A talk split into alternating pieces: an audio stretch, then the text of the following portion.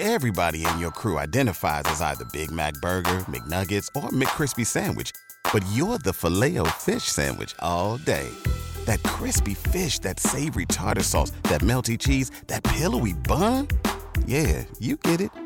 Every time. And if you love the filet of fish, right now you can catch two of the classics you love for just $6. Limited time only. Price and participation may vary. Cannot be combined with any other offer. Single item at regular price. Ba da ba ba ba. Judy was boring. Hello. Then Judy discovered ChumbaCasino.com. It's my little escape. Now Judy's the life of the party. Oh, baby, Mama's bringing home the bacon. Whoa, take it easy, Judy. The Chumba life is for everybody. So go to ChumbaCasino.com and play over 100 casino style games. Join today and play for free for your chance to redeem some serious prizes. chumba ChumbaCasino.com. No purchase necessary. Void where prohibited by law. 18 plus terms and conditions apply. See website for details. Three, two, one.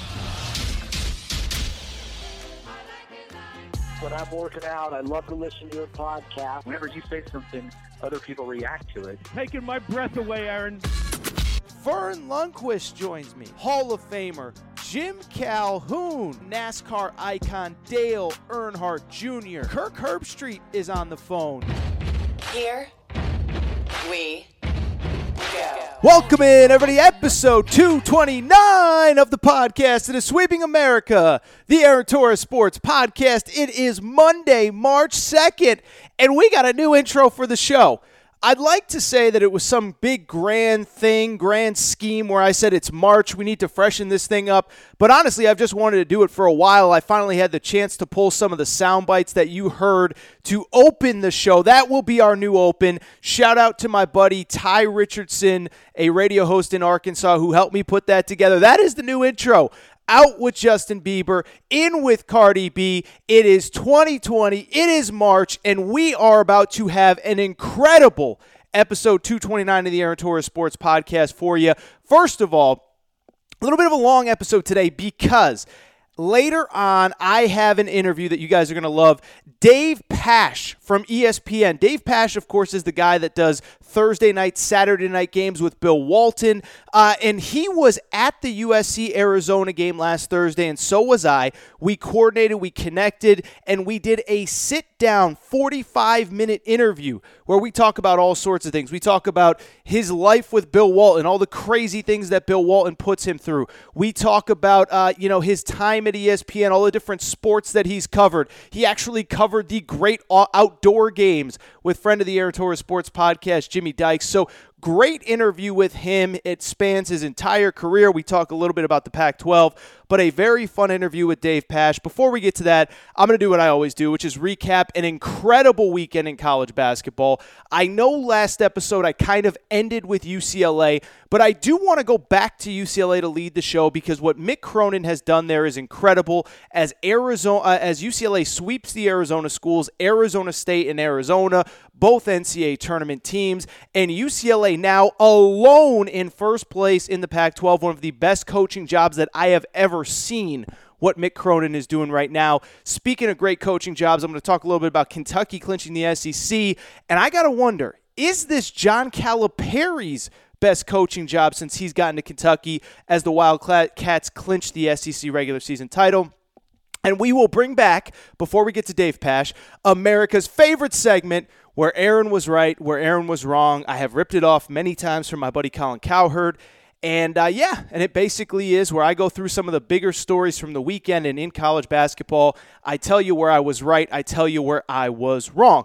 Before we get started, and we got a lot to get to today. I want to remind everybody please make sure you're subscribed to the Aaron Torres Sports Podcast. This is the time. If there was ever a time to subscribe, now is it. You can do it on iTunes. If you have an Android, Podcast Addict is the way to go. Use the Podcast Addict app. That's what I do to listen to this show. Uh, TuneIn Radio, Spotify. What else? Pod Paradise, Podbean, wherever you listen to podcasts, this show is available. Also, make sure to rate and review the show. Give us a quick five stars, like our new buddy. Uh, I got to find this one because this one's great. This one came from day one, and he says, Caution, takes may be hot. Been listening since episode one to the Aaron Torres Sports Podcast, and uh, I actually just lost the review, so give me a second here. All right, day one says, Caution, takes may be hot. Been listening since episode one. Torres always says what he believes, very knowledgeable about the sport. A little stubborn about the Gonzagas and San Diego States of the world, but still a great show.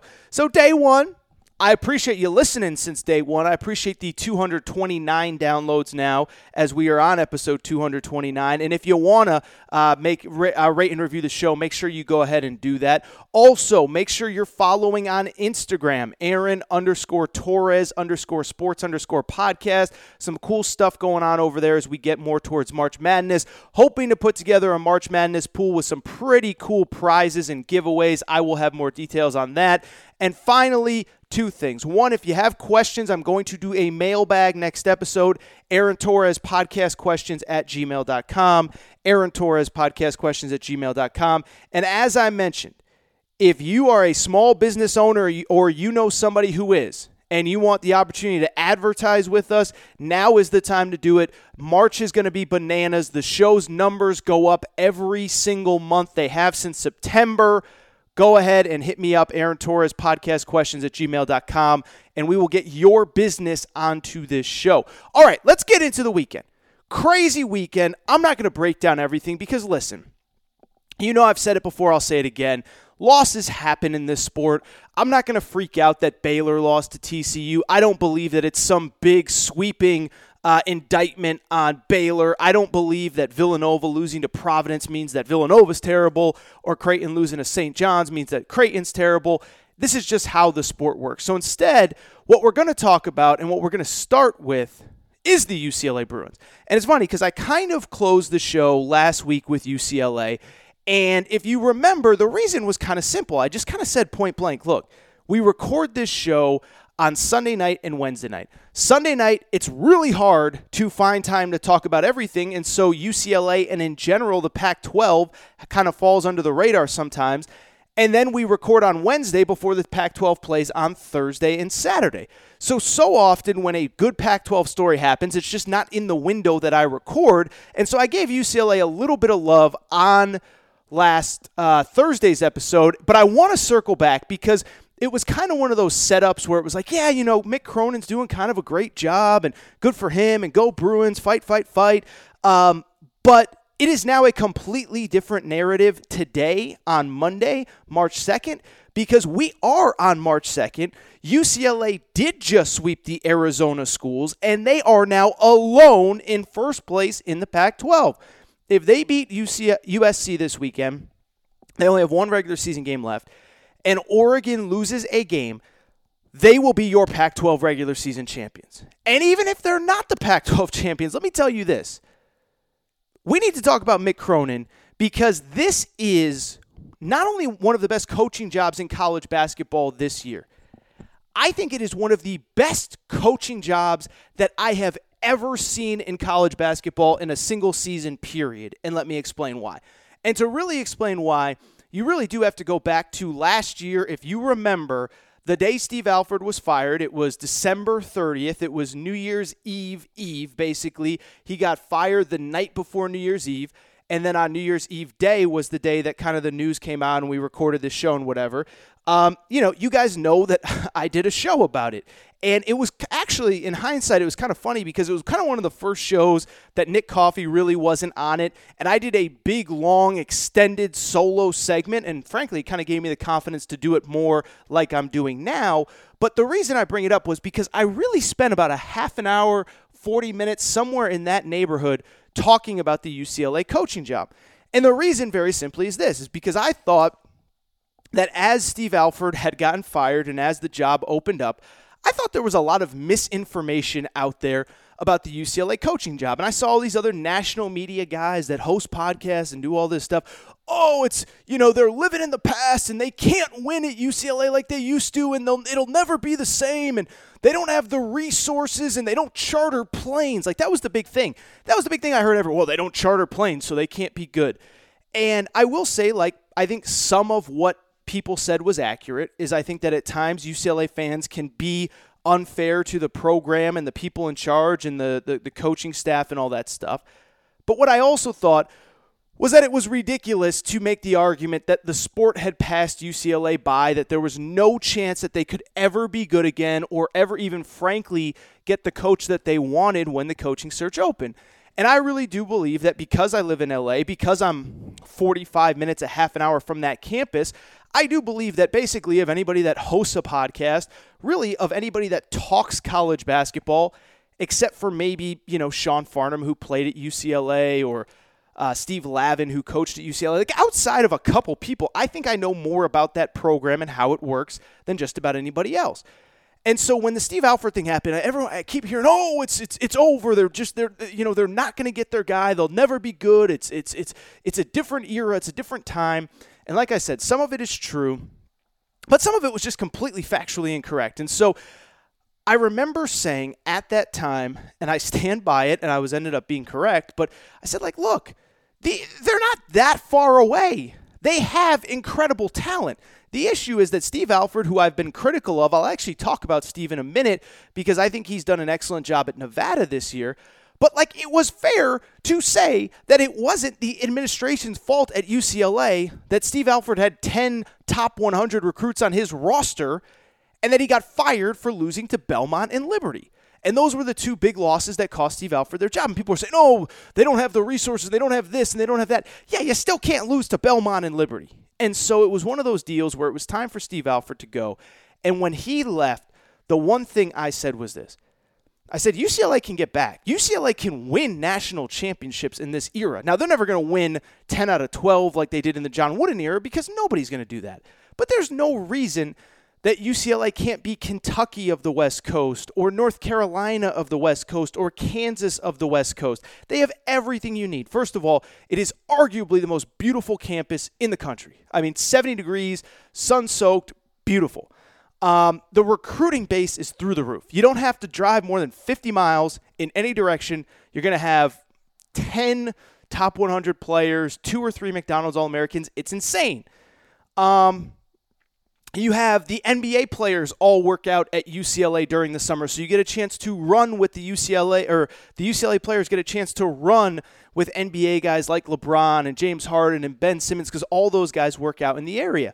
There are a lot of benefits to coaching at UCLA and to playing at UCLA, but they needed the right guy, and what they needed was uh, really a shot in the arm of toughness. That was my big thing at the time that I said, and I stand by it today, and we're seeing it in action, was that they had a bunch of guys that were really highly recruited that came to UCLA, and for whatever reason, they just weren't working out. And that was my one criticism of Steve Alford.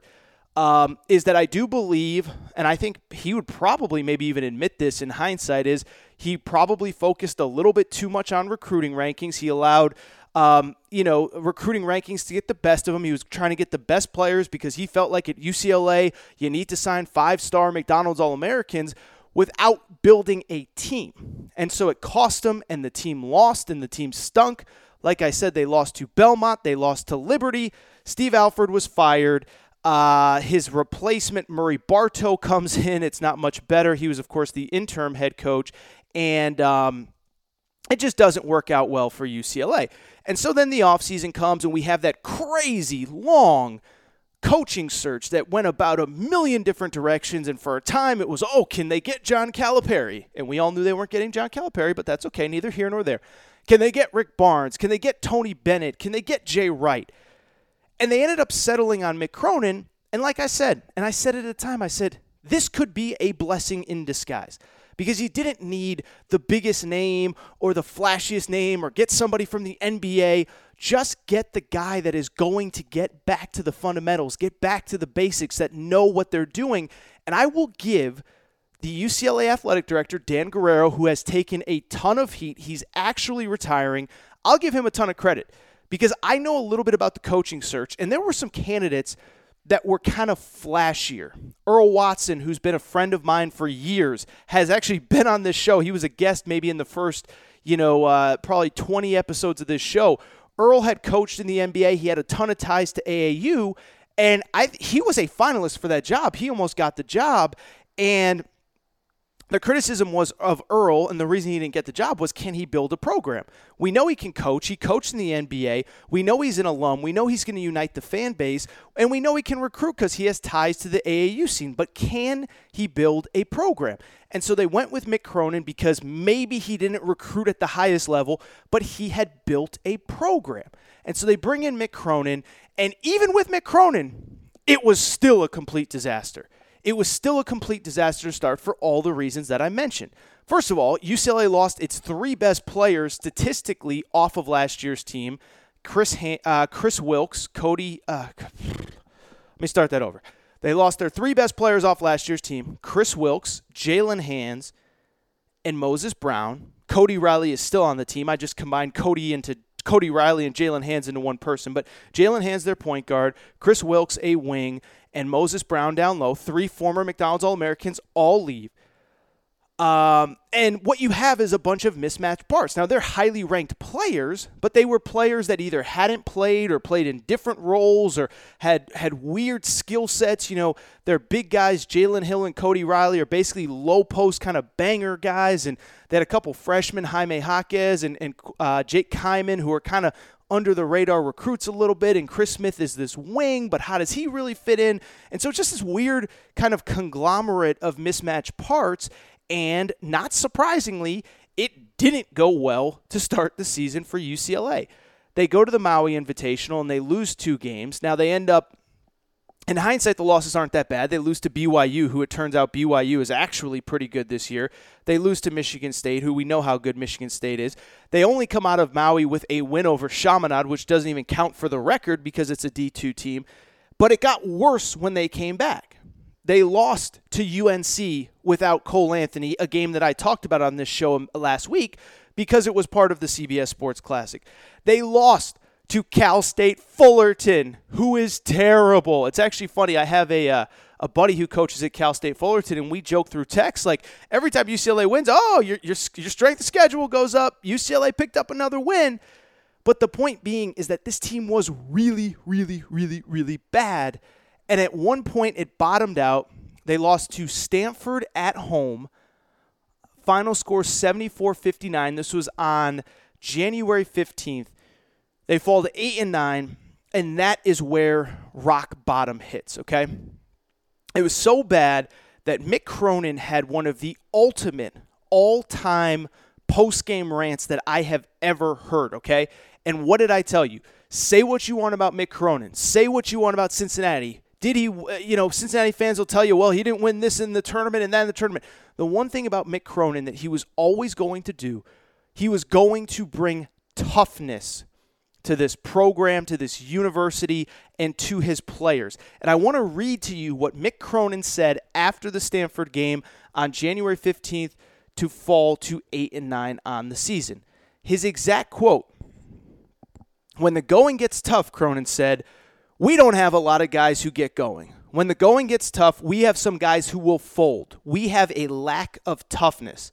He continued, as the game goes on, our softness shows up.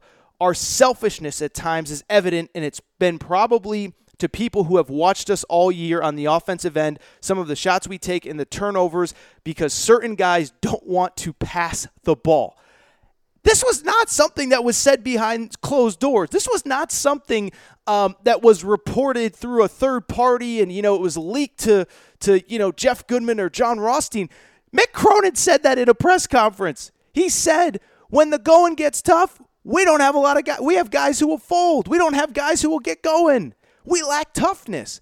But that was where the gauntlet was thrown down. Now, part of it was Mick Cronin has made adjustments to the lineups. I will say I found it very interesting. They beat Washington early in the year. And as I said, uh, Jake Kyman and Jaime Jaquez, who are their only two freshmen, they were both playing significant minutes. I thought that was very telling because what Mick Cronin was basically saying was like, look, I don't care who you guys are. I don't care you seniors and juniors, how high your recruiting ranking was. If you're not going to do the things that help us win, if you're not going to play hard, if you're not going to defend, if you're not going to pass the ball, we are not going to play you.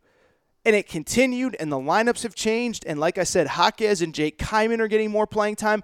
David Singleton, who's a player who was injured last year, got more playing time. Shareef O'Neal transferred. I'm not saying Shareef O'Neal was the problem. I'm just saying that he transferred. Maybe it helped. Uh, Prince Ali, who was a, a fifth year senior, gets moved to the bench. And now you're seeing the results. Now you're seeing what we're all seeing which is one of the hottest teams in the Pac 12. They have now won nine of 11 games and uh, or 11 of 13, I believe. And after going 8 and 9, they are now 19 and 11. So, yes, they have won 11 of their last 13 and are alone in first place in the Pac 12. And so I give Mick Cronin so much credit. And again, I've been critical of Steve Alford, but the thing that Mick Cronin has done that the previous staff didn't is hold the guys accountable. He didn't care about recruiting rankings. He didn't care about hurting people's feelings. He didn't care about benching juniors and seniors if they weren't capable of playing, if they weren't capable of playing winning basketball. And he has inserted a level of toughness with this team. It's been incredible to watch. And like I said, it is one of the and I'm not exa- I'm not trying to be facetious or you know get, go you know go overboard with this. It is one of the great coaching jobs that I have ever seen in college basketball, and I'll tell you why when a new coach comes in, listen, nine times out of 10, when a new coach comes in, the reason is because the last guy sucked, right? The last guy got fired. In some situations, you have a case where a guy leaves for a better job, and so you inherit a good situation. But in most cases, when you take over a job, it's because the last guy stunk. And so every coach says when they come in, we're going to build a culture and we're going to do this and we're going to do that. But it doesn't always work that way, right? And even if it does work that way, it takes time. Very rarely do you have immediate buy in, do you have an immediate kind of flip of the switch. And usually when that happens, it comes from, you know, a really good recruiting class. So John Calipari coming in, he inherited a lot of good players, Patrick Patterson, uh, um, you know, I'm blanking on everybody else, DeAndre Liggins, Darius Miller, but then he also brought in John Wall, DeMarcus Cousins, Eric Bledsoe. Usually, though, if you can't bring in that kind of recruiting class, and basically only John Calipari can do that, um, you know, it takes a while for your team to figure it out. I'm a UConn fan. Dan Hurley, same thing, needed to change the culture. Well, guess what? It took Dan Hurley a year and a half UConn is just now starting to play and look like a UConn team. Dan Hurley's doing a lot of the same things that Mick Cronin did in year one in terms of shuffling the lineup, playing the younger players that are willing to compete and all those things. And so for Mick Cronin to do it in year one and to seemingly flip the switch overnight, where he went from eight and nine to all of a sudden you look at that schedule now. They have swept Arizona, beaten Arizona twice at Arizona and at UCLA. They have swept Colorado, which is a tournament team, uh, beaten, uh, beaten, excuse me, Colorado at Colorado, and then again at Pauley Pavilion. They beat Arizona State in a game on Thursday, which was back and forth, back and forth, back and forth. Even on Saturday night against Arizona, they were down four with four minutes to go and came back to win that game. That is mental toughness, that is physical toughness. That is why today, right now, Mick Cronin is my national coach of the year. I've never seen anything like this in season from a first year head coach. It is incredible, and I give him a ton of credit. Uh, one of the best coaching jobs I've ever seen. And I'm glad I got that UCLA ran off my chest because that team and that program are very deserving of the praise that they're getting from me and from other people who cover this sport right now. All right. Whew, that was good. All right. That was really good. I'm not going to lie. It was good. I do a good job. I do want to talk about another spectacular coaching job that I have seen this year and that deserves credit. And it's a guy that, frankly, doesn't get enough credit. And that's, of course, John Calipari, right? Nobody wants to ever give John Calipari credit. Well, he recruits the best players in the country and, uh, you know, whatever. But John Calipari, Kentucky just won the SEC regular season title on Saturday. They are now, what, uh, 13 and 2 in SEC play. They have a three game lead with two games to go, meaning that even if they lose their final two games, which I don't think they will, they play Tennessee at home, they play at Florida on Saturday. Even if they lose those two games, Kentucky still will be your SEC regular season champ. And so as I was watching Kentucky beat, beat Auburn on Saturday in a game that really wasn't as close as the final score indicated, I know Kentucky won by seven, but it was one where Kentucky basically had a you know four, five, six point lead all of the second half, and it, you never really felt like they were going to lose that game. But as I was watching that game, I couldn't help but think one thing, which was very simply this. John Calipari, as I just said a minute ago, he gets a ton of crap because no matter what he does, oh, he has the number one recruiting class and he's supposed to he's supposed to win. Well, you know what? You're probably right. It also doesn't change the fact that I think this is one of his best coaching jobs. As a matter of fact, I'll take it a step further. I think this is John Calipari's best coaching job since getting to the University of Kentucky. And he's had better seasons, and he's had better, more talented teams, and he's had um, a higher win total, and he's had more SEC wins. I don't think that he's ever had a better season than this. And the reason is very simply this. It goes back to what I said a minute ago. I understand that most years he has substantially more talent than everybody else in the SEC, but I don't think this is one of those years. First of all, we know the deal with recruiting. Bring in the number one class, number two class in the country every single year. But first of all, I think we see looking across college basketball that the best recruits in college basketball coming into this season – were not as good as ones in previous season. Forget the Kentucky. There is no Zion Williamson. There is no RJ Barrett in this class. There is no Trae Young. There is no Lonzo Ball. There is no certainly Anthony Davis, John Wall. I don't think there's even a De'Aaron Fox in this class. I don't think there's a Bam Adebayo. Bam Adebayo was an all star this year. I don't think there's a Bam Adebayo in this class that you look three, four years from now and say, okay, that guy's a, a an all star. I don't see it. So, on top of the fact that it wasn't a great class, Calipari in Kentucky, for a number of different reasons, missed on a number of recruits. James Wiseman goes to Memphis. Kentucky was the second choice. Anthony Edwards goes to Georgia. Kentucky was either the second, third choice. Oscar Tshiebwe goes to West Virginia. Kentucky, second, third choice. Jaden McDaniels goes to Washington. Kentucky's the second, third choice. Kerry Blackshear, graduate transfer, goes to Florida. Kentucky's the second or third choice. Uh, Scottie Lewis goes to Florida. Kentucky is the second choice. And so, on top of the fact that it already wasn't a good class for a number of different reasons, Kentucky did miss on some guys. I will say, watching college basketball, it might be better that some of them didn't end up at Kentucky, neither here nor there. But I bring all this up simply to say that it's not as though he had this overwhelming recruiting class. And then the returning players, we all kind of know the deal. They're only back in college basketball because something went wrong last year. And everybody's deal's a little bit different, right? Ashton Hagans started and he basically played big minutes every game, but it kind of just felt like for whatever reason it didn't click. I give him a ton of credit for basically saying last April, I know I'm not ready, I'm coming back. Um, EJ Montgomery tested the draft waters, wanted to leave, couldn't get a guarantee. I get it, he comes back. And then let's be honest, Nick Richards and Immanuel Quickley are back because they didn't really have any other option other than to transfer. But if they want to stay at Kentucky, they weren't going pro. And so you take this group that had four guys that basically weren't good enough for the NBA. You add in a recruiting class that's good but not great. Outside of Tyrese Maxey, nobody is going to be a one and done in this class. And you look at the roster and you say, like, all right, like this team's kind of, you know, eh, you know, and, and, and I'll say this. I know it's not just me. I know other people, Kentucky fans, felt this way at various points about this roster. I was in Vegas. I hosted a crazy get together happy hour. You guys loved it. You had a great time. Shout out to Legacies. I'll be there next week during Champ Week. But I talked to a lot of Kentucky fans, and a lot of them said what I'm saying right now, which is, and this was in December now. This is I'm not speaking for people in real time here in March, but in December, people were saying, ah, I don't know, this team, I don't think this team has it. I don't think this team has those guys. I don't think this team is going to be one of those teams. And so when you fast forward to March 1st, when I'm recording, March 2nd, when you're listening, that's why I think you can make a case that this is maybe John Calipari's best coaching job at Kentucky. He, he has taken a bunch of guys that weren't good enough for the NBA and maybe maybe his least impressive recruiting class, kind of when you look at what they've done as freshmen, really his least impressive recruiting class in a while. That's not a knock on the kids that are there. Johnny Juzang's coming along, Keion Brooks is coming along, but it's not the same as Wall, Cousins, Bledsoe. It's not the same as Adebayo, Malik Monk, and De'Aaron Fox. Like this, it's not one of those recruiting classes.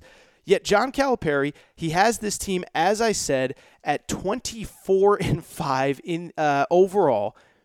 They are three games ahead in the SEC, 14 and 2 overall. I think I said 13 and 2 earlier, but they're 14 and 2 overall. And let me say this too. This is the part that, that makes it me believe that this is his best coaching job ever. First of all, just about every single player on this roster has got substantially better since the start of the season. I mean, think about where we were in November. I know Kentucky beat the number one team in the country, Michigan State, and we thought they were great, the greatest team ever, all that stuff. But think about where Immanuel Quickley was. Think about where Nick Richards was. And think about where they are now. Immanuel Quickley might be SEC Player of the Year. Nick Richards might be the second or third best center in college basketball behind Udoka Azubuike at Kansas. Ashton Hagans has gotten better. He's still a little turnover prone, but I think as a leader, as a point guard, as a guy who who who has this team locked in, I think he is better. Like I said a minute ago, Keion Brooks is playing tougher. EJ Montgomery, I actually really like the way that EJ Montgomery is playing. He's not, um, you know, 20 and 10 guy, but he plays really hard. He crashes the boards. He's fired up. He's he's chest bumping Nick Richards. He's showing more emotion in one game uh, the other day against Auburn than he did all of last year. Tyrese Maxey's the one guy. I don't know if he's gotten better, but he certainly hasn't gotten worse. So when you take the fact that all of those guys have gotten better, and you take the fact that in this year in college basketball, with all this parity, think about this with Kentucky, and I tweeted this out and I stand by it. Kentucky is basically, since SEC play started, really since Christmas, so since that Ohio State loss, since Christmas, Kentucky has basically played one bad game all year. Think about that. Or, excuse me, one bad half, not even a bad game. They played one bad half against South Carolina. That's it. When they lost to Auburn, I don't think they played bad. I think the refs were bad. They bounced back and beat Auburn. They beat Florida at home. They beat Mississippi State at home. They beat LSU on the road. They beat Arkansas on the road when Arkansas is playing really well. They beat Tennessee on the road. And you think about this team. Like, when is the last time? Now, they've had little stretches here and there against Vanderbilt and against Ole Miss, but like like they've played one bad half of basketball since Christmas. That's incredible. And that speaks to John Calipari. That speaks to the fact that this guy is not just a recruiter, he is a developer of talent. He is a developer of players. He gets his players better. I could go on and on about all the guys who have improved dramatically under his watch, whether it's Willie Cauley Stein, Devin Booker, you know, Eric Bledsoe. I listen, I wrote the book One and Fun. Eric Bledsoe was a, a, a first rounder on nobody's board when he got to Kentucky and he was a, oh, ended up being a one and done. So I could go on and on, but I just think that this is maybe John Calipari's best coaching job since he's gotten to Kentucky. Kentucky is the SEC champs, and I'm telling you, man, you wouldn't believe how many people in basketball right now that I'm talking to saying that's a team. I know they're not going to be a one seed, but that's a two or a three seed that I think can make a run, potentially compete for a Final Four berth and a national championship. All right. All right. Doing good so far. As I mentioned a moment ago, Dave Pasch is coming up. So stay tuned. Before we get to that, really quickly, I want to do what has quickly become, I think, a favorite of the listeners. It's called Where Aaron Was Right, Where Aaron Was Wrong. And it's basically, it's exactly what it sounds like. I stole it from my buddy Colin Cowherd. I'll probably be seeing him over the next month. And, you know, Colin every Monday on his show, he does this segment where Colin was right, where Colin was wrong, where he basically kind of says, look, look, you know, Tom Brady, I nailed that one, but Aaron Rodgers, whew, I totally missed on that one. I was wrong. I own it, whatever. And so I, I've done that now. Obviously, I talk more college basketball than he does, certainly. I talk more college football than he does. But I've done it on this show, and you guys seem to like it. So it feels like a good day with everything that happened in college basketball this weekend it's a good day to bring it back. And so let's get into it where Aaron was right, where Aaron was wrong. Where Aaron was right. How about those Duke Blue Devils? I led last episode by telling you once they get away from Cameron Indoor Arena, they are not very good. I gave you the stat. I told you. I said they've lost coming into this weekend their last two road games. Game before that on the road, at North Carolina, they needed two buzzer beaters. Game before that, they beat Syracuse. Game before that, they're losing to Boston College at Boston College in overtime, or excuse me, at, at halftime. Point being, in the last six weeks, they have played one good game away from home, and that was against Syracuse. I bring it up because they lost to Virginia on Saturday. And I think this is who Duke is. I think they're a completely average team. I think they completely rely on Tre Jones and Vernon Carey. I thought it was very interesting that against Virginia, Tre Jones got 17 points. Vernon Carey got 17 points. The rest of the team got 16 points. And so I bring it up to say that this team is flawed. This team is not very good. I know it says Duke on the front of their chest. I know it's Coach K. I know everybody thinks once they get to the tournament, they're going to get a great draw and all the calls. And, like, look, yes, they will go to Greensboro for the first two rounds. But I think there's a lot of teams that can beat them, especially away from Cameron Indoor. They have now lost three straight on the road, and I think this team is completely average. I said it last episode, and I've said it again, where Aaron was wrong. So last time I did this, I talked about the Michigan State Spartans, and I said that I was the last person off Michigan State Island, but it was time to abandon ship. The ship was sinking, and I wasn't going down with it. It was the Titanic, and I wasn't going down with it. And I was getting on that life raft and getting away. Well, what has Michigan State done since? They've won three straight, and this week they beat Iowa at home, and they go to Maryland and avenge a loss against the best team in the Big Ten, and it wasn't even really that close. Big thing with Michigan State you need to watch out for. It appears as though finally, after 25 games, they finally have found a third score. Cassius Winston's always been awesome. Xavier Tillman's always been awesome. But Rocket Watts has been the difference 13 points against Maryland, 21 against Iowa. He is a freshman. He's a guard. They call him Rocket for a reason. He plays really fast, but he's really good. If he continues to play well, Michigan can reach its potential as a Final Four national championship threat. Where Aaron was wrong, or Aaron was right. Let's go back to where Aaron was right. Arizona. So I told you a few weeks ago, I said, look, I don't think this team's very good. Like they're fine, they're not bad. I just don't think they're good. Well, I saw them in person against USC over the weekend, and then of course they lost to UCLA. And I'm telling you, this team is completely average. And it's really interesting because to me, uh, what stands out to me is this is that every team that's going to get a top four, five, six seed in this tournament, listen, everybody's lost by now. Everyone's had bad nights. San Diego State's had bad nights. Gonzaga's had bad nights. Creighton, Kentucky, Duke, Louisville, whoever.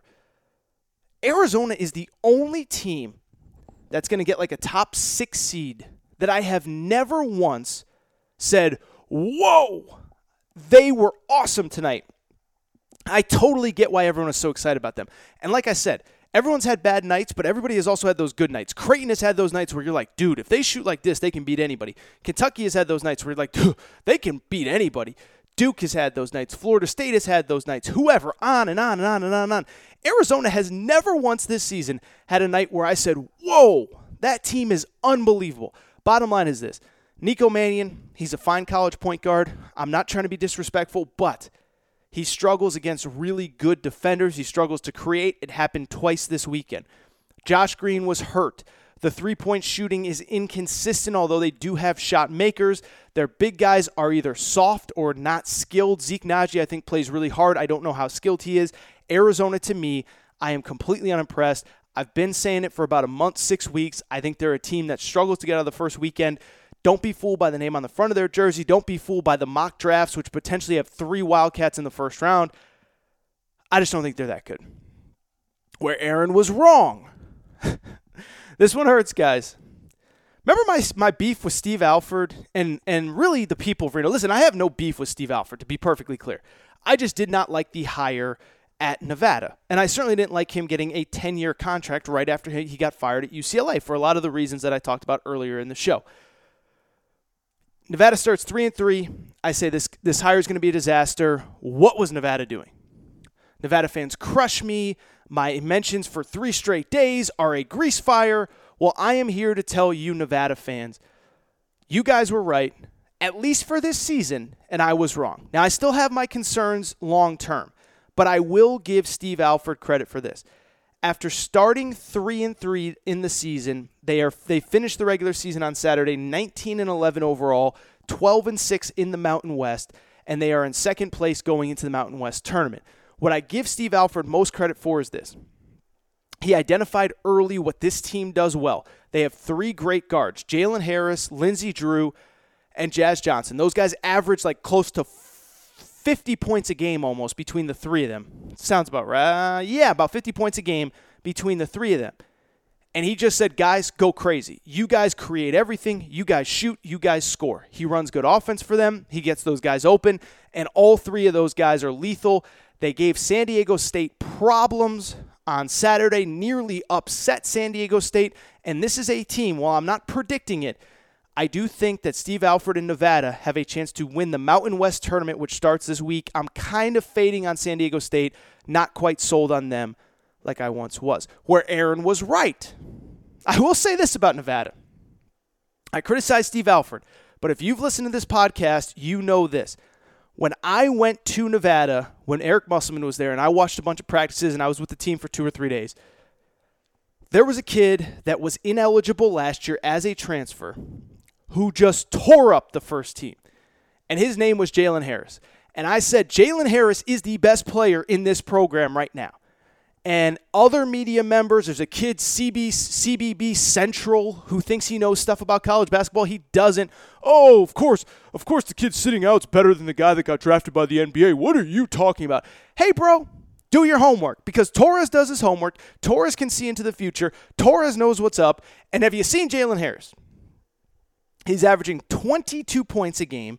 He is averaging 25 points a game in league play and he might end up as Mountain West Player of the Year. He is one of the best scorers in all of college basketball. He is awesome. He's fun to watch.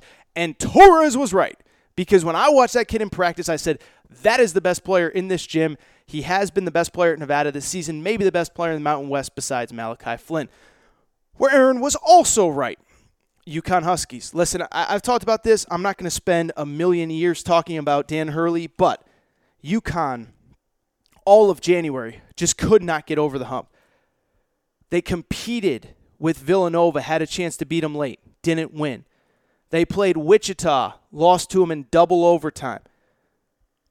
They beat, uh, excuse me, they lost at Houston by four. They lost uh, to Tulsa by four. And I said, give it time, UConn fans. Eventually, UConn is going to win a game, and the entire program is going to flip. Well, guess what? That happened. UConn has now won six of eight out of this weekend after they won at East Carolina. And the incredible part is they're doing it. Two of their starters have gotten hurt. Akok Cook and Tyler Polley, two starters from the beginning of the season, both out with season ending injuries. A kid named Sid Wilson is also out. He was suspended. They're basically down to like six scholarship players, and they just won again. James Bouknight is a rising star, number one play on SportsCenter top 10. And I'm telling you, this program with James Bouknight, with Jalen Gaffney, with uh, RJ Cole, a transfer who's sitting out, they will be ready for the Big East next year. Not saying they're going to win it because Villanova might be good. Creighton has a chance to be really good next year, but UConn will be ready. Finally, where Aaron was wrong, this one pains me. The West Virginia Mountaineers. If you remember, there was one point on this show that I talked about national championship contenders, and I said West Virginia was one of them and I said they have a chance to potentially win it all. Uh, yeah, not so much. After starting 16 and 3, West Virginia has gone 3 and 7 since. They haven't won a road game since January 6th. And frankly, if it wasn't for what they did in the out of conference, this would be a bubble team. This team is trending in the wrong direction. They got smoked at home against Oklahoma. They can't score, they struggle this team is it, it, it's just not working. It's just not working. They're not good. They're not even one of the four or five best teams in the Big 12 right now, let alone a national championship contender. I totally whiffed on that one. All right. Excuse me, sorry for the cough. I've been talking for like 40 minutes straight. It happens. But I think that's it for this segment of the Aaron Torres Sports Podcast. I will be back with Shout Out of the Day after Dave Pasch. Stick around for that. But I do want to get to Dave Pasch. And as I said, this guy is an unbelievable broadcaster, and we had an unbelievable conversation. We sat down before the USC Arizona game last week for what was just an awesome conversation. He talked about his time with Bill Walton. He talked about the crazy stuff Bill Walton does on the sidelines, how it all comes together behind the scenes. Is it real? Is it fake? As well as his own career. Um, you know, coming from Syracuse and, and working the small things on ESPN to get to where he is now, where he's one of the lead voices of college basketball and the NBA. So that is it. I will be back with shout out of the day, but I do not want to waste any more time because Dave Pasch from ESPN will join me right now. All right, joining me in person Uh, we're actually at the Galen Center before the USC Arizona game. I don't think this will run until next week. So we could have literally like 11 different teams atop the Pac 12. But Dave Pasch, E ESPN, voice of the Arizona Cardinals, long been an admirer of your work. And uh, we did this on the fly. And I appreciate you doing this, and we're doing it in person. You got it, man. Good to be here. So I, I was thinking when I was driving in. Um, so probably it was at the Final Four last year. I had uh, Matt McMahon, who's the head coach of Murray State, a good friend of mine. He came on, and it was right after their run with Ja Morant. And I said to him, I said, when is the last time you went a day without being asked about Ja Morant? and the reason I bring that up, you might know where I'm going with this. The guy I that do. you work with on Thursday, Saturday. Yeah. Uh, do you get? At, when's the last day you've just gone through your everyday life without somebody asking about the big redhead? Well, it's funny you say that because last night, or whenever this airs, then last week, I was doing Boston, Utah. Sure. And, the, and we go, we do our coaches meetings about an hour, hour and a half before tip off. And the first thing, the very first thing out of both Brad Stevens and Quin Snyder is, "Oh, you get a day off today." Yeah. Because I was with Chauncey, or. Uh, oh man, I saw you last week. Was that Frank Caliendo? I mean, it, like, so it's it's amazing. It's almost like it's a cult. Like, Yes. you know, and if you uh, like, it's become a cult following where people because it's not like they're the highest rated games or the games that you know uh, two unranked teams playing on a Mm-hmm. Thursday night is you know must watch TV. But for whatever reason, um, you know, certainly not for everybody. But I Well- think there there are a lot of people that enjoy it. So. People say it's not for everybody, and listen, we all see the social media backlash to everything. Sure. But Sure. I've seen uh, your partner Bill Walton walking through airports and at games like we're at tonight.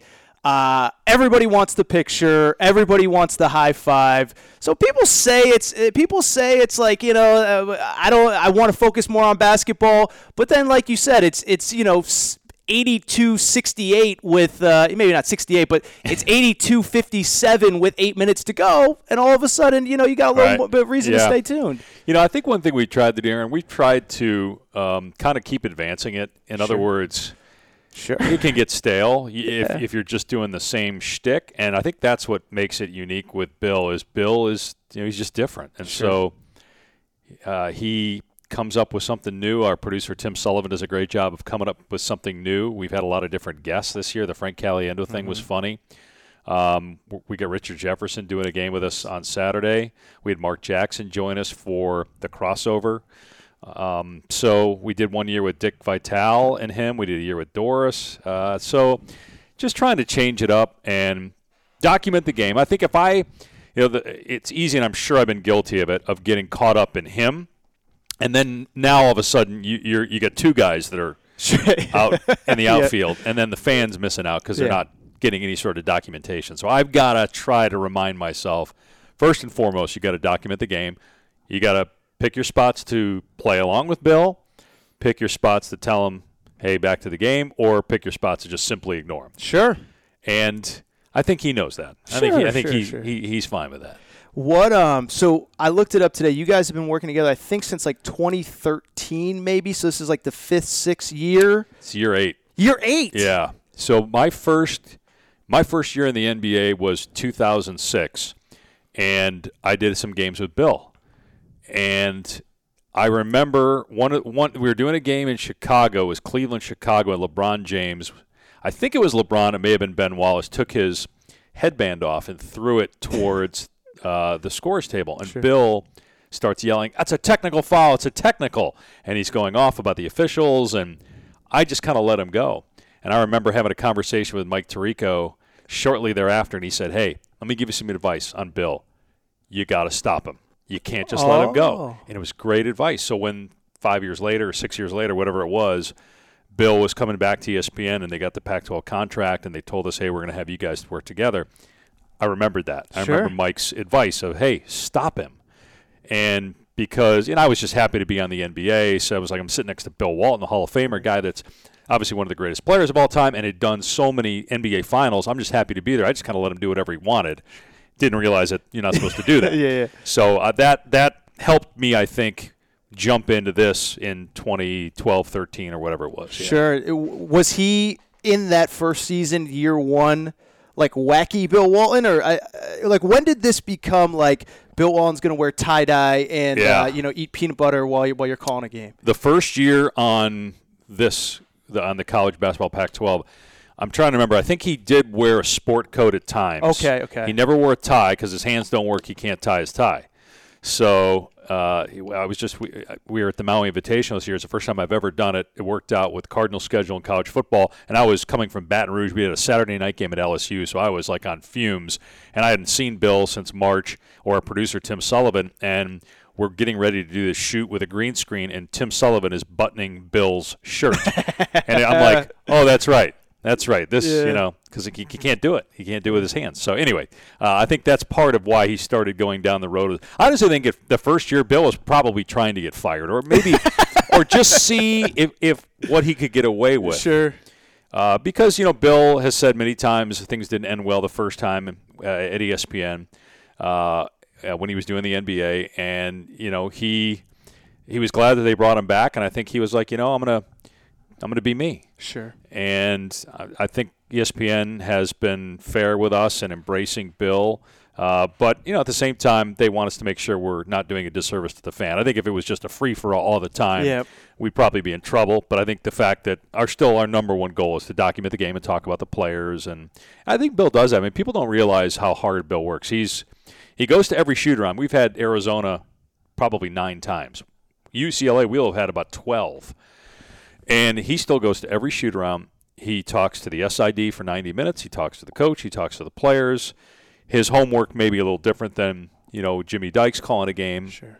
or Fran Fraschilla calling a game where their focus is on X's and O's. Bill's not really doing that. He's doing more personal stories. Not that Fran and Jimmy aren't, but that's more of Bill's focus. I mean, Bill has sheets of paper with all this information on there. 95% of it doesn't get in, but he's working. It's just Yeah. a different it's just a different process, but Yeah. he's still working hard. Well, there was one. Uh, there's been a couple times this year, but there was one. I think it was the Arizona Oregon game, which you guys just did last Saturday as we record, uh, where it was something like, you know, well, this guy's number two all time in NCAA history. Who's number one? And and you're like, I'll buy dinner for a year or whatever. And he's like, oh, it was uh, Dave Pasch, Loyola Marymount, 1968. And and it, it was a classic moment because you looked into the camera. You had a little camera presence too. Now, don't let Bill take all the credit here. You had some camera presence. You looked right, and you were like, I cannot believe this old man. Well, uh, okay. So to be completely honest, that that was staged. Oh, come on! Uh, that- that was cut that out. I can't. T- I can't. No, that's okay because actually, if you go back and watch it, and the reason I'm I'm telling you this is because they rolled back. Bill had a card. Oh. Bill had a card with it on there. So when I say it was staged, he he knew the answer. Oh. yes. Well, it was good. They sold them out. They sold them out. But uh, yeah, we, it, that that's that's rare though. That's rare.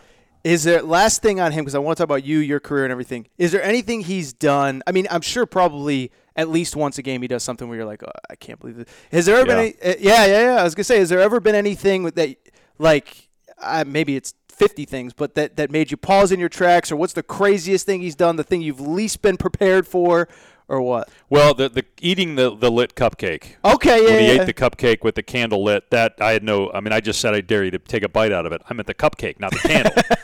so when he did that, yeah, you know, it's funny, and I, I think I've said this before. I don't know people that are listening would remember, but you know, we none of it is rehearsed. Like we don't rehearse anything. We don't even talk. He doesn't want to talk to me at all before the game. He, he'll, Okay. he will avoid me. Okay. He doesn't want any contact whatsoever.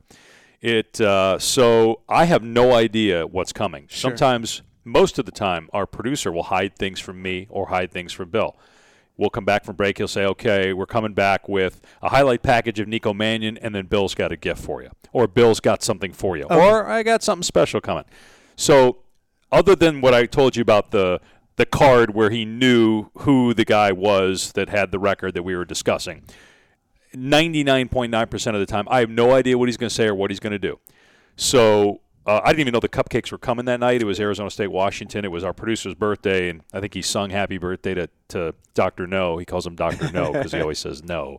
He always says yes, which I don't know why Bill calls him Dr. No, but. Uh, and that's when the cupcake thing happened. And again, I had no idea what was coming. I didn't know he was going to do it. Um, he did it again. We had Bobby Hurley on post game. It actually didn't air live. I think it may have aired on the app or something. But he actually did it again because Bobby Hurley wanted to see him do it. Really? So he did it again for for Bobby. Yeah. All right. Well, listen. Um, be disingenuous. I, I want to talk about your career. So first of all, I don't. I didn't even tell you this on the way in. So I'm a UConn guy. Okay. And you're a 'Cuse guy. Yeah. So so first of all, I, I don't know how this is going to work for the rest of the interview, but but I've always been fascinated. So I mean, I, I was like talking to people in our business. How do you get involved? What do you do? But I mean, I feel like when you go to Syracuse, you have a pretty good understanding, at least in our field. For people who don't know, Syracuse broadcast is the premier broadcast school. I think in America, University of Missouri is pretty good too.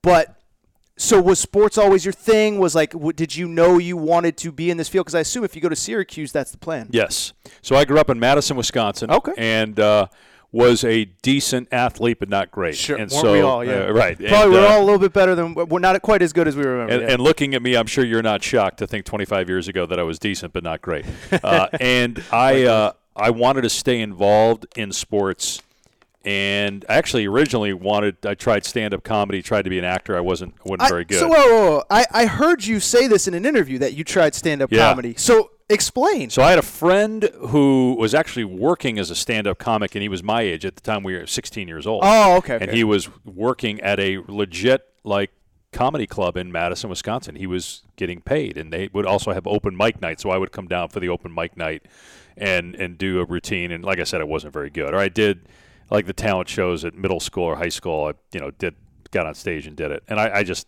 I wasn't very good. Or uh, but I but I was such a sports fan. I wanted to stay involved in sports, and I remember watching college basketball. Uh, growing up in Madison, you know, I, I was a I was a pro sports fan, but more college because you're in Madison, Yeah. and college basketball in particular. And I fell in love with Syracuse basketball, watching because they were on all the time. I was uh, in high school in uh, graduated in 1990, so I'm giving you my age, but high school graduated in 1990. So in the late 80s, Syracuse had just gone to the championship game, and that's when I think I became a huge fan. And they were on all the time, and Dick Vitale was always talking about all the broadcasters who came, went to Syracuse. And I'm thinking, oh, these are guys I watch all the time: Bob Costas, Marv Albert, Dick Stockton. These were household names. So when Dick was talking about this, it piqued my interest. Like, wow, I love Syracuse basketball, and they have a great broadcast school. So I looked, I looked. That was the school I wanted to go to, and did it. And they have a great broadcast school. The radio station there is uh, legendary with all the people that have come through there, starting with Marty Glickman. And so that's kind of how it happened. But if not for Dick Vitale, I may never have known because it's not like we had the internet or cell phones. I probably would have had no idea uh, growing up in Wisconsin that Syracuse even had a broadcast school if it wasn't for Dickie V. That's so incredible, and it, it is funny because as I go through my life, so I, I went to UConn, but I grew up in Connecticut. The number of people who, as sports fans or like college basketball, because of the old Big East, is staggering. Like Yeah. you meet people like like I have a buddy who hosts radio in Arkansas, diehard Razorbacks, whatever. But like he still will be like, "Remember in 04, Ben Gordon?" I'll be Oh, like, yeah. "Yeah, like I do. That was my childhood. Of course I remember." Yeah, so- Absolutely. Yeah, I was talking with Jason Hart, uh, Yep. the USC assistant coach, just about the old Big East and how great it was. And you know, it's still it's still to me sad that Syracuse isn't in the Big East Sure. and and that the Georgetown and Syracuse aren't in the same conference because that's what I grew up on. And then going to Syracuse and being able to go to the games as a student, do the games for the student radio station, and then I went back to be their announcer for three years. Okay. So I got to do games, and Jason actually was playing uh, there. So uh, it, it's it, it, to me, it just it's what sports was about growing up was Big East basketball. Even though I was living in Wisconsin. Well, and it's crazy because even as a UConn fan, I'm excited they're going back to the Big East. Yeah. You know, but it's there isn't Syracuse, there isn't Louisville, which obviously was a later. You know, it's Right. it's still you know you got Providence and, and Villanova, but when I was there, it was Syracuse, and it was Georgetown was actually good again because JT three at that point had come. Yeah. And so the so but the teams, you know, Syracuse and Louisville were the ones that were the, that were really good when I was there, and so there's an excitement within the fan base. I live here in California now, so it's not as big of a deal, but you know, you it's not like I'm excited, but it's not. It's still not the same. No. You know what I mean? Yeah. No, it, it- it's great that they're going back, but you're right. I, it's it's hard to duplicate what Mm-hmm. when Connecticut going back to uh, the late '80s and the early '90s. You know, Rip Hamilton, uh, all the way through Kemba Walker. I mean, I remember doing for ESPN the day games the year that Kemba went off at the Big East tournament, and just first of all, the Big East tournament, the early games on a on a Tuesday or Wednesday, and the place is packed Mhm. because. Connecticut's playing or Syracuse is playing, and that was incredible to be at the Garden when Kemba went off the, the step back against Pitt. right. Uh, I mean that that was uh, so much fun. So I'm glad they're going back to the Big East. Yeah, I forgot you were on that call. You were on the, the Gary Yeah. Lee call, right? Yeah, yeah, where Wow. he broke the guy's ankles. Ankles, yeah, the step back. That started the, uh, you know, Sean McDonough and uh, Raft and Bilas were doing the championship game, so that started. But that was the the day games I think that got Kemba going, and then Mm-hmm. They had already played off. two games before that game, which is insane. Yes, yes. Pitt was, I think, the number one seed. UConn was eight or nine. Right, I think they won, they won five in a row. Five yeah. in five yeah, days. that's right. Eleven Yeah. straight neutral court games. That's I, I right. will never forget. Unreal. Unreal. What a run. So what else besides? So you went to Syracuse, and, and I, I've seen you've been at ESPN for about 15, 18, I think 2002. So I guess that's 18 years now. Um, steps along the way, or moments at ESPN that kind of stand out because we got a limited amount of time here. You got a Oh, game yeah. to call here in a minute. So Yeah, I mean, I'll briefly. You know, after after Syracuse, I went uh, took the first only job I could get, first job I could get, which is Morgantown, West Virginia. I covered everything from high school football to city council meetings. Oh, So I was there for about ten months. Worked in Detroit for two years, Chicago for two. Went back to Syracuse to be their announcer for three. Got the Cardinals job, moved to Phoenix, and then about a year after that, started work for ESPN. So that's kind of in a nutshell the career path. any advice? Uh, kids, I'm sure ask you all the time. They ask me all the time. Any advice for somebody that any walk of sports or your fee or you you know you doing play by play specifically anything Yeah. specific? You know, the, uh, the, the advice I give people that especially want to do play by play is to get reps. Sure, The more you do, 100%. uh, the the better you get because you Mhm. just get comfortable. You get comfortable with your own voice. You know, one thing at Syracuse, you know, we were you were so focused on calling the game that you didn't really learn how to work with an analyst because at Syracuse, your analysts were the other play-by-play guys. Like if we did a college football game, you would split with the other play-by-play guys. So you would do like first and you flip a coin. Whoever won usually did first and fourth quarters, and the other guy did color, and then you flipped for second and third. So you weren't working with like a real analyst, so you didn't get that kind of training. And when I got to ESPN, like I had to kind of learn how to really work with an analyst, and worked with obviously a lot of different analysts down through the years and, and a variety of styles, including obviously Bill. Uh, so like this week's weird. I got Chauncey. Doris, Bill, Bill, and Richard Jefferson over a five-day span. I mean, you talk about Yes. like how unique all those people are and talented. So that that's the advice I would give people is get reps and learn how to work with you, you know your job is to make it easy for your analyst because the analyst is the expert. That's who people want to hear. They don't want to hear me. They want to hear the analyst. How long did it take you for you to feel like I'm pretty good at this? Because listen, you you work some of the premier spots for ESPN. It's obviously a, a great uh, shift, and clearly your bosses think very highly of you. But how long did it take you in your career to get to where you're like, I'm actually pretty good at this? Or I don't know if you don't ever know. feel like that. No, I, I think you always feel that you know I, I when a game's over, uh, if I'm happy with it or unhappy with it, it's always like you got to prove yourself the next game. It sound you know it sounds kind of cliche, I guess, and what maybe an athlete would say, but it's true. I mean, you.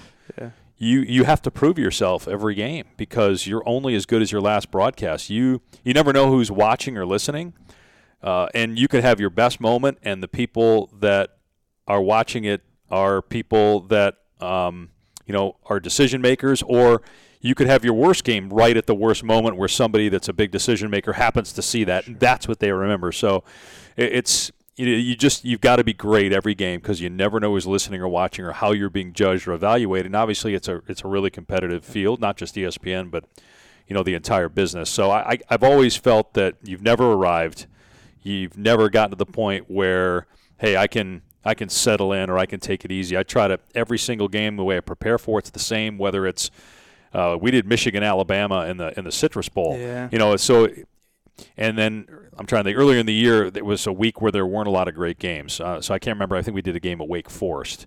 Uh, but i prepared the same way for that as i did for michigan alabama on new year's day just because that's how i am because i got to my job is to serve the fan and if I'm not at my best or I'm thinking, hey, this isn't as big of a game as that game down the road, then, you know, I think the mark of a great broadcaster is the one that prepares the same way and is the same way on the air each game. Is it hard to go? Because you you just said a minute ago, you as we record here on a Thursday, you did a Wednesday night NBA game. There are times of the year where you're going from college football to the NBA or college football to college basketball. Is it hard to adjust from one to the other, or is it just is it so second nature? I point? think I've, Aaron. I think I've just gotten used to it. Yeah. You know, it's been 16 years doing the Cardinals in college football, so uh, right, you know the Saturday Sunday deal, the the basketball. I'm so used to it now. You just you just kind of adjust, and a lot of it depends again on who your analyst is, because your job is to set up your analyst, make your analyst shine, and working a game with Bill, it's different, right? You're you're not going to talk as much X and O as No, yeah, somebody say so, else. yeah. So, you know, um, it's you just kind of adjust, like doing a TV game on a Saturday for college football, doing a radio game on a Sunday. It's just I don't know. You just I'm just so used to. it. I'm so conditioned to okay, TV don't talk as much, radio talk all the time, Mhm, right? yep. So, yeah, I would say it's. I don't know if it's become second nature because again, I'm always like, hey, I haven't arrived. You know, you're you're only as good as your last game, but um, it's just muscle memory, I Yeah. guess. Do you have a favorite, you know, in terms of college basketball? Do you have a favorite arena or favorite venue or a favorite place to go? The Carrier Dome still Yeah! is number one, man. I tell you, can't. it's a a great place to watch a game, is, especially a big it's so unique. It I is. just doing you know doing the games there where there's thirty thousand plus. It's just. Uh, I mean, Phog Allen's great. Cameron's great. Uh, there are places in the Pac-12 that I love going to Oregon. Uh, Tucson's great. I've done games at ASU where it's rocking. Remember the UCLA game when Lonzo Ball played here at USC? That was rocking. Yeah, yeah, yeah. Pauley can get. I mean, every college basketball arena can be good. It just depends on the environment that given night. But for me, it's always going to be the dome because that's part of what attracted me to get into broadcasting in the first place. So I heard an interview. Is you had to to do your demos, and for people who know, you can probably figure it out. But demo is you know your practice tape to Yeah. show to whatever. You had to do it from the stands in the Carrier Dome. So right when you when you go to Syracuse to get cleared, meaning Okay. to get on air at This the is- student as a radio student, okay, station, you start with just doing normal sportscasts, and then the sports director, who happens to be a student, who's a senior, clears you or doesn't clear you to get on air. The next step, once you start doing sports sportscasts, usually after a year or two, is then you start to audition to do the games. And yes, basically part of the training is you got to call the game. Well, how do you call a game? You call it at the arena. Well, it's not like you get a press pass and you Yeah. can't do it sitting courtside, so you're in the stands. So I'm sitting there with you know my buddies hanging around me while I'm sit- talking to a tape recorder. 'Cause it's not like it, the Carrier Dome for a basketball game. You can find a nice little corner where there isn't Yeah. anybody Yeah. you know watching the game. There's thirty thousand people there. And for people who've never been there, you know you can find quiet spaces, but you're so far from the court, you probably Can't can't, figure it. out who the heck is doing what. Right. You can try to go behind the curtain, you know, way up high and see if you can see it. So, uh, but yeah, that was part of how we got on the air. I mean, and it's funny to think about all the people, you know, Mike Tirico, Sean McDonough, Ian Eagle. I don't know if even like when Marv Albert was there that they had to do that, but all of us had to go through that to like get frat, on the air. It's basically like a frat. It, it is wild to think of the people. I mean, there's so many talented people that have come out of there behind the scenes on air, but they don't make it easy for you. I mean, Sure. you gotta you gotta earn it with you know. I mean, what what is more embarrassing than sitting there faking broadcasting? Yeah. you're not. I mean, you're doing a game into so a you're microphone just talking into like a mic, into like a tape recorder. Oh, yeah, into a tape recorder, and then you take the tape and you give it to the sports director, and he or she either says, "Okay, that's good enough," or "Nope, you got to." I mean, there are people who it took years to get on the air, so you got to do it 10, 15, 20 times. Was there? I'm sure people say this about you, but were there? There must have been guys or girls that you went to school with that people would know, right? Because like, Yeah. I'll just give you an example. I'm thinking of this: is my buddy is an executive over at FS1, good friend of mine. We were having beers the other night. And he's like, oh yeah, you know, I was talking to Ariel the other night, and I was like, oh Ariel, like I don't know who that is, but whatever. He's like, oh yeah, Ariel Helwani, that was Oh, my yeah. that was my that was my roommate for two years in college, and I was oh, like, Oh, wow. oh okay. So, but they were both Syracuse guys, Yeah. so I feel like you probably have the same, or somebody is saying that about you. And I worked with Ariel for the first time about a month ago and didn't know that he went to Really? Syracuse. So Okay, here- we yeah. started talking about it. Yeah, so people that you would know, Andrew Siciliano, Scott Hanson, are two guys. Scott and Andrew both work for NFL Network and then do, I think, separate uh, Red Zone channel uh, stuff. Those are two guys that were there when when I was there. My freshman year, Tirico was working in local television.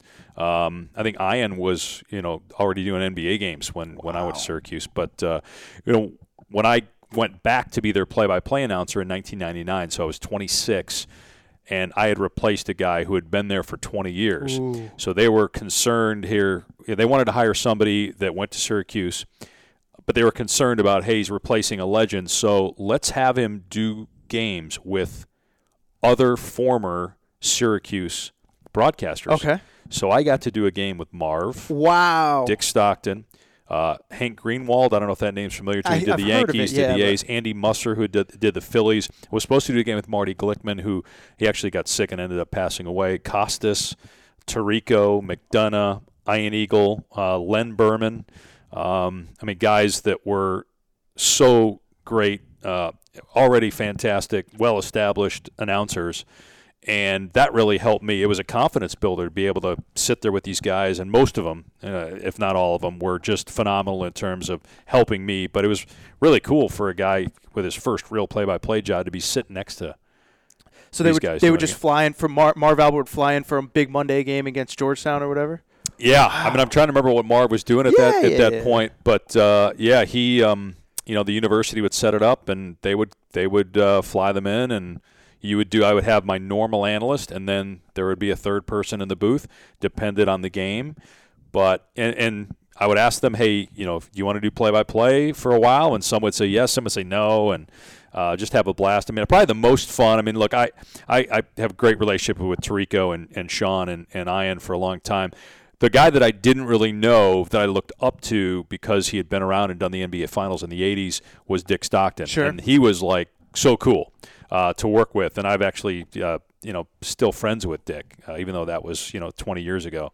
So that was a great experience. Got to know guys like Dick and, and Mike and Sean and, and Ian through that that I, you know, stayed in contact with. So. All right, you got to run in a couple minutes. So, a couple quick questions. One, it seems like you've broadcast just about everything. Um, I saw on Wikipedia. I don't know if this is true. The Great Outdoor Games. Did you do the Great Outdoor Games? I did. That was my first. Uh, that that along with uh, women's college basketball, the first stuff I did for ESPN. How do you prepare for the Great Outdoor Games? Uh, you don't. Uh, I don't remember. It was me and Jimmy Dykes doing Really? big air dog jumping with Stacy Dales as our sideline reporter. So Jimmy Dykes, we're recording on Thursday. Jimmy Dykes was on today's show, and he he's you guys are all busy, but but you know I didn't want to bug him with anything other than the pertinent things.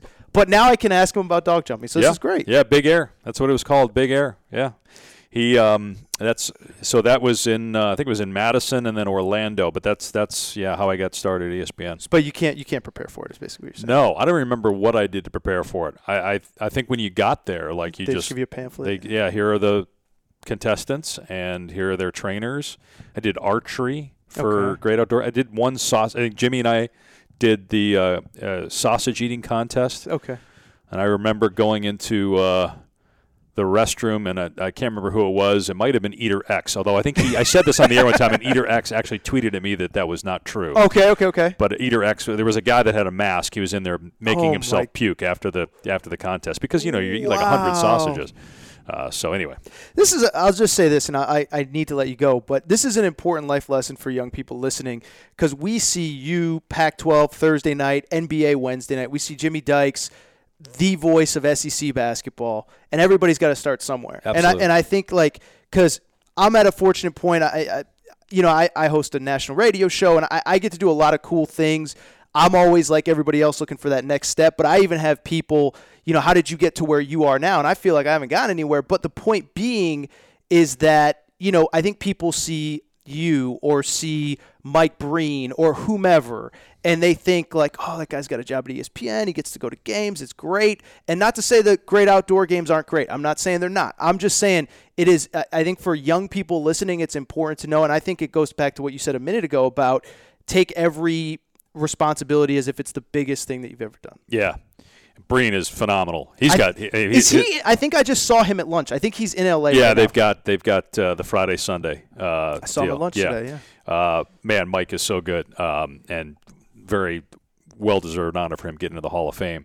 Yeah, I, I think you just you've got to take you know you got to pay your dues. Every Yep. we've all had to do it. It's rare. I mean, I think there are some that have elevated quickly right out of college to you know getting a play. I mean, Greg Papa. I remember uh, Greg Papa was there was a an article, a Sports Illustrated article up at the student radio station at Syracuse when I got there, and it said the next Marv Albert, and it was oh. Greg Papa.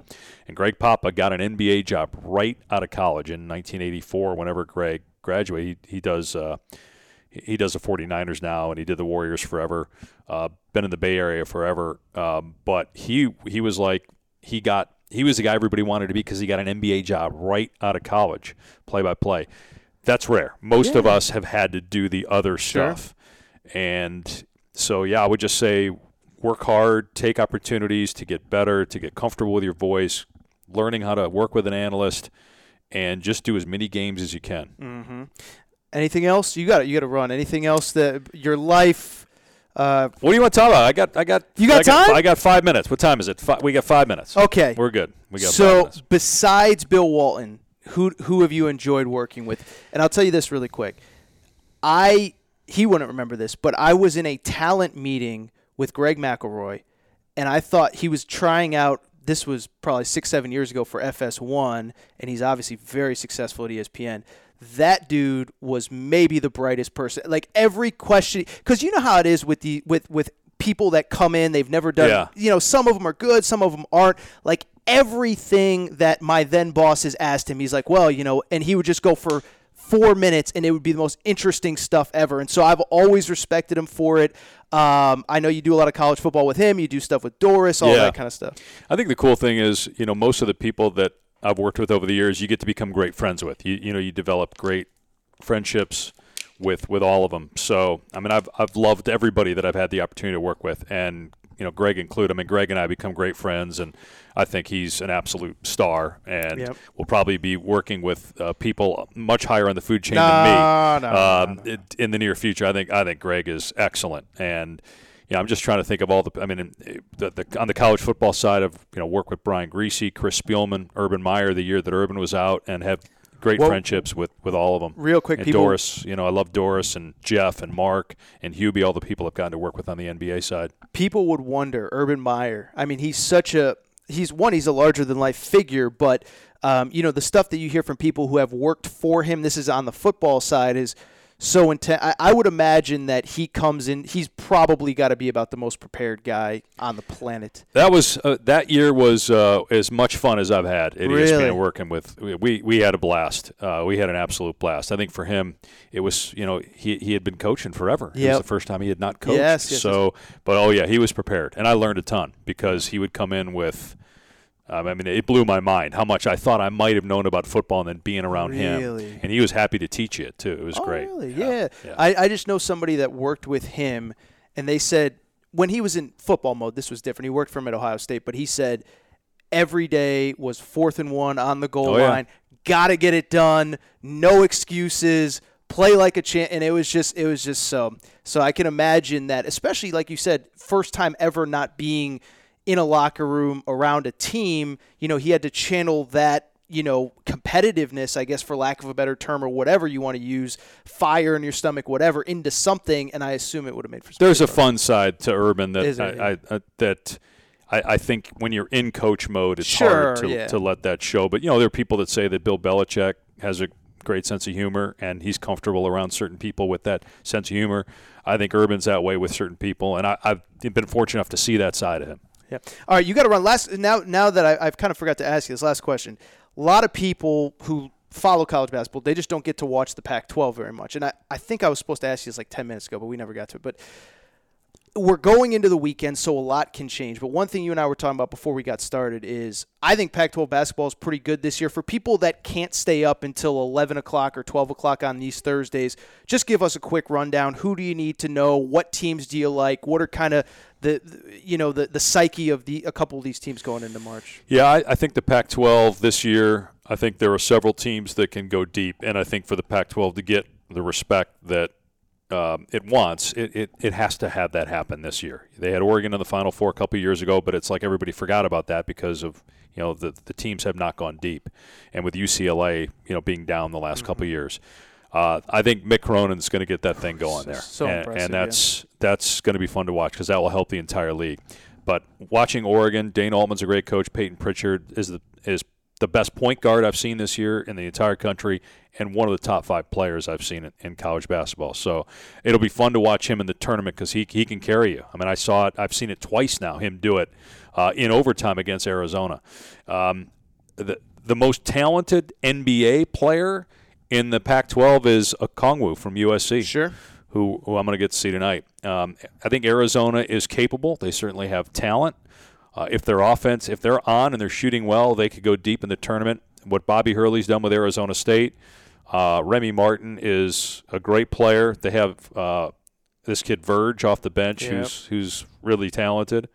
And again, just UCLA. I'm curious if UCLA can keep this going and win the Pac-12. I wouldn't be shocked with the way that Mick's got him playing right now. It's incredible. When I talked to him before the season, I spent some time around him, and I give him so much credit because, first of all, I, I thought it was a good sign in this kind of transfer portal era. All those guys stayed. They wanted to be coached. They wanted to learn. But everybody says that in August, September, October. And then you get to December and you're losing games. And, you know, he was very bluntly honest Yeah. in the media. But those guys bought in, man. And we're, we're recording here right before this ASU game. Anything could happen. They could go 0 2 this weekend. But I've been so impressed. I, I don't think, and, and you would know this being around this, I don't think people realize how hard it is in your first season. I say partly that as a UConn fan who things went south under Kevin Ollie, Dan Hurley gets there. It takes time, and I'm just so impressed by what he's done this year at UCLA. We had him in Maui, and you know they were not good Mhm. at all. It Yep. was it was ugly. And watching him now, it's it's it's night and day. Uh, players that I think last year you could question their mental and physical toughness. You're not questioning now. I mean, they're Mhm. playing winning basketball, which has something that's been absent with them. So uh, that's why I say I'm curious. I if if they make the tournament, which I still think they could do, even if they don't win the Pac-12 the way they're playing right now, I wouldn't want to play them. Yeah, no, I, I'm so fascinated to see if they can actually get in that large. Dave Pasch, ESPN. I had a blast. Yeah, thanks for having me on, Aaron. We'll do it again soon when you get back to LA, but thank you. Uh, enjoy the game tonight. Appreciate it. All right, so a big thank you to Dave Pasch. Uh, that was awesome. And, and more than anything, I just want to thank Dave for giving me the time. Uh, I wish I could do all of these interviews in person. It makes for such a good conversation, such a good interaction. But Dave was awesome, man. And, and what it really comes down to is he is a very busy guy, a very prominent voice for ESPN. And it was so gracious of him to take time out of his busy schedule to talk to me. And I think he had fun because if you heard, there were two or three times where he said stuff like, nah, I got 10 more minutes. Ask away anything you want. So thank you to Dave Pasch. Uh, I will try to get him on again in the future um, because I really enjoyed it, because I really, really did enjoy it. All right, before I get out of here, very special quick shout out of the day to a former guest of the Aaron Torres Sports Podcast. Uh, how about some guy named Jim Calhoun? So if you remember, Jim Calhoun, for the people who've listened to this show since day one, Jim Calhoun was actually a guest on like episode, I don't know, like 10, episode 20. It was like the summer of 2018, and Jim Calhoun was a guest. And at the time, the reason I had him on was because he's freaking Jim Calhoun. He's a Hall of Famer. But he was also starting a coaching job at a D3 school in Connecticut named St. Joseph's University. And what made St. Joseph's University very unique was that not only did they not have a basketball program when he took the job, they didn't have male students. It, it was an all girls school. It's literally about a 10 minute drive from where I grew up. I could walk there. Uh, my grandma, uh, my, she passed away recently, but um, you know her house was five minutes from this college. It was an all girls school, super religious school, and they they started admitting men in 2018. So think about that. They didn't even have men on campus four years ago. They did not have a basketball team three years ago. And fast forward to 2020. In his second year as the head coach of this team, Jim Calhoun had them at 26 and 2 overall on a 25 game win streak in uh, on the season. They go 11 and 0 in conference and on Sunday afternoon they clinched a spot in the D3 championship. And I'll just tell you this. I know a lot of you, most of you are not UConn fans, okay? I get that. I get that Jim Calhoun was a thorn in a lot of people's sides.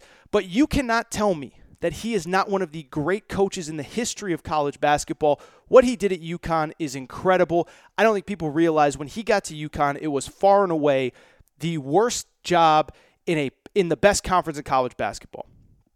It was the worst job in a conference that had Jim Boeheim at Syracuse, John Thompson at Georgetown, um, you know, whoever, uh, Rollie Massimino at Villanova, Lou Carnesecca at St. John's. It was the worst job in the best conference in college basketball. And by the end of it, he had UConn as a three time national champion. So think about it like this What's the worst job in the ACC right now? Probably like Boston College or Clemson. Imagine a dude taking the Boston College job this year, and in three years, he has him as a number one seed. And by the time that guy leaves 25 years later, he's won three national championships at Boston College, or three national championships at Clemson in basketball, or three national championships at Washington State in basketball. It was an incredible feat then. It remains an incredible feat. And he remains at 77 years old one of the greatest coaches in the sport of basketball, even today. To take a program that did not exist three years ago 26 and 2 in year 2, 11 and 0 in conference and in the D3 tournament. I'll tell you this. When Dan Hurley took the UConn job, there was very much talk that if he didn't take that job, there was a big faction of the UConn fan base that wanted to bring back Jim Calhoun. I don't know how far it got, but the point is that guy had a lot left in the tank. Credit to him. Incredible day for him. Incredible day for the St. Joseph's program. I know they're throwing a party in the streets near my grandma's house, but a school that did not have men on campus four years ago is going to the D3 tournament thanks to Jim Calhoun. All right, I think that's it for today's Aaron Torres Sports Podcast. It has been a long one. For those of you who made it all the way to the end, I truly appreciate it. That's it for today's show. Please, if you're not already subscribed, make sure to subscribe to the Aaron Torres Sports Podcast, iTunes, Podcast Addict. If you have an Android, Podcast Addict is the way to go. Podbean, Spotify, TuneIn Radio, wherever you listen to podcasts, this is the one you want to subscribe to for the next month in March, April NCAA tournament. Also, make sure to rate and review the show. Give us a quick five stars. Let us know what you like. Let us know what you don't like. Make sure you're following on Instagram, Aaron underscore Torres underscore sports underscore podcast on Instagram. And of course, if you have any questions, Aaron Torres podcast questions at gmail.com. Aaron Torres podcast questions at gmail.com. And finally, of course, if you do uh, are interested at least in talking about um, a potential advertising opportunity with the website or with the show, you can always hit me up, Aaron Torres podcast questions at gmail.com. All right, I think that's it for today's show. It was a good one, it was a long one. I appreciate your guys' time. That is it. I will be back later this week. Shout out to my boy Torrent Craig, the Australian legend. Shout out to Rachel, who hates my voice. I will be back on Thursday. Have a great day, guys.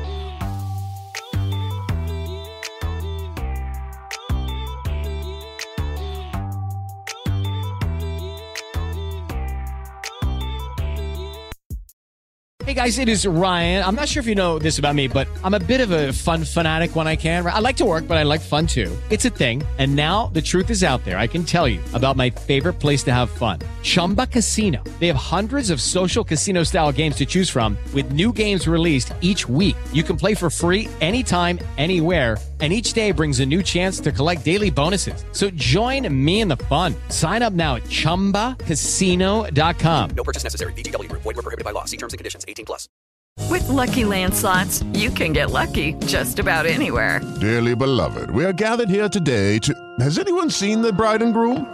Sorry, sorry, we're here. We were getting lucky in the limo and we lost track of time. No, Lucky Land Casino. With cash prizes that add up quicker than a guest registry in that case, I pronounce you lucky. Play for free at LuckyLandSlots.com. Daily bonuses are waiting. No purchase necessary. Void were prohibited by law. 18 plus. Terms and conditions apply. See website for details.